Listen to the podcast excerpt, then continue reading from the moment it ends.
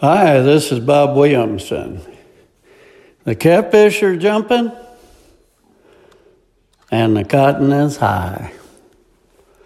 So I spent the past several days fishing. What a joy to be out on the water.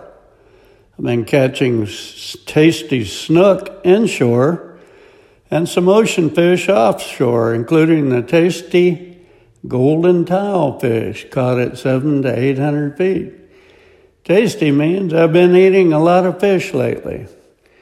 Reminds me of the song about living is easy. Catfish are jumping, cotton is high.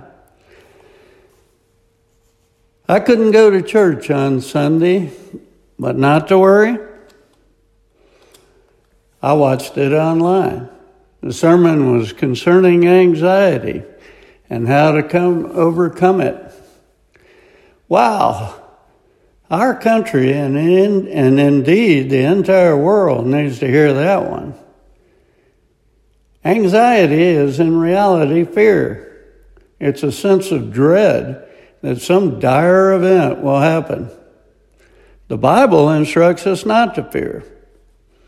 So do not fear, for I am with you. Do not be dismayed, for I am your God. I will strengthen you and help you. I will uphold you with my righteous right hand. Isaiah 41:10. There are many such verses in the Bible, but my personal favorite is do not be anxious about anything, but in every situation, by prayer and petition, with thanksgiving, present your request to God. And the peace of God, which transcends all understanding, will guard your hearts and minds in Christ Jesus.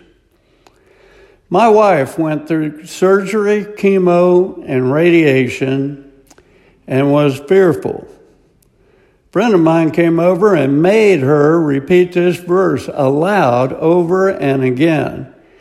For God has not given us a spirit of fear, but of power and of love and of a sound mind. 2 Timothy 1 7.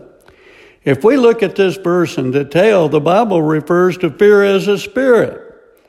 It is a demonic spirit. And Christ is the victor over it.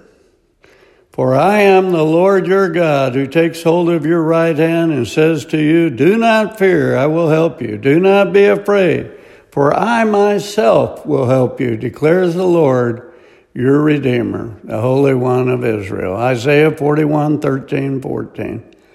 I could go on and on, but you get the picture.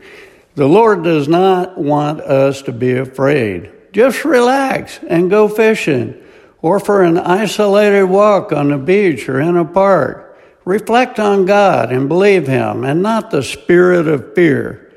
You will not run out of toilet paper. and you're not going to die until your appointed time, which was decided before God created the world. Chances are 99% you will not die of coronas if infected. So just cool it. I believe the media wants fear. They make money off every post you read and every show you watch. Clickbait. The money they earn is determined by the amount of people who read or tune in. Thus, the sensational headlines that lure you in. It's a virtual gold mine for them, but for all you anxious people, the demonic spirit convinces you that you're going to die and the sky is falling. We will survive this, and perhaps the most important advice came from Jesus himself. It's simple, really. Jesus told him, Don't be afraid, just believe. Mark 5:36. This is Bob Williamson. Thanks for listening.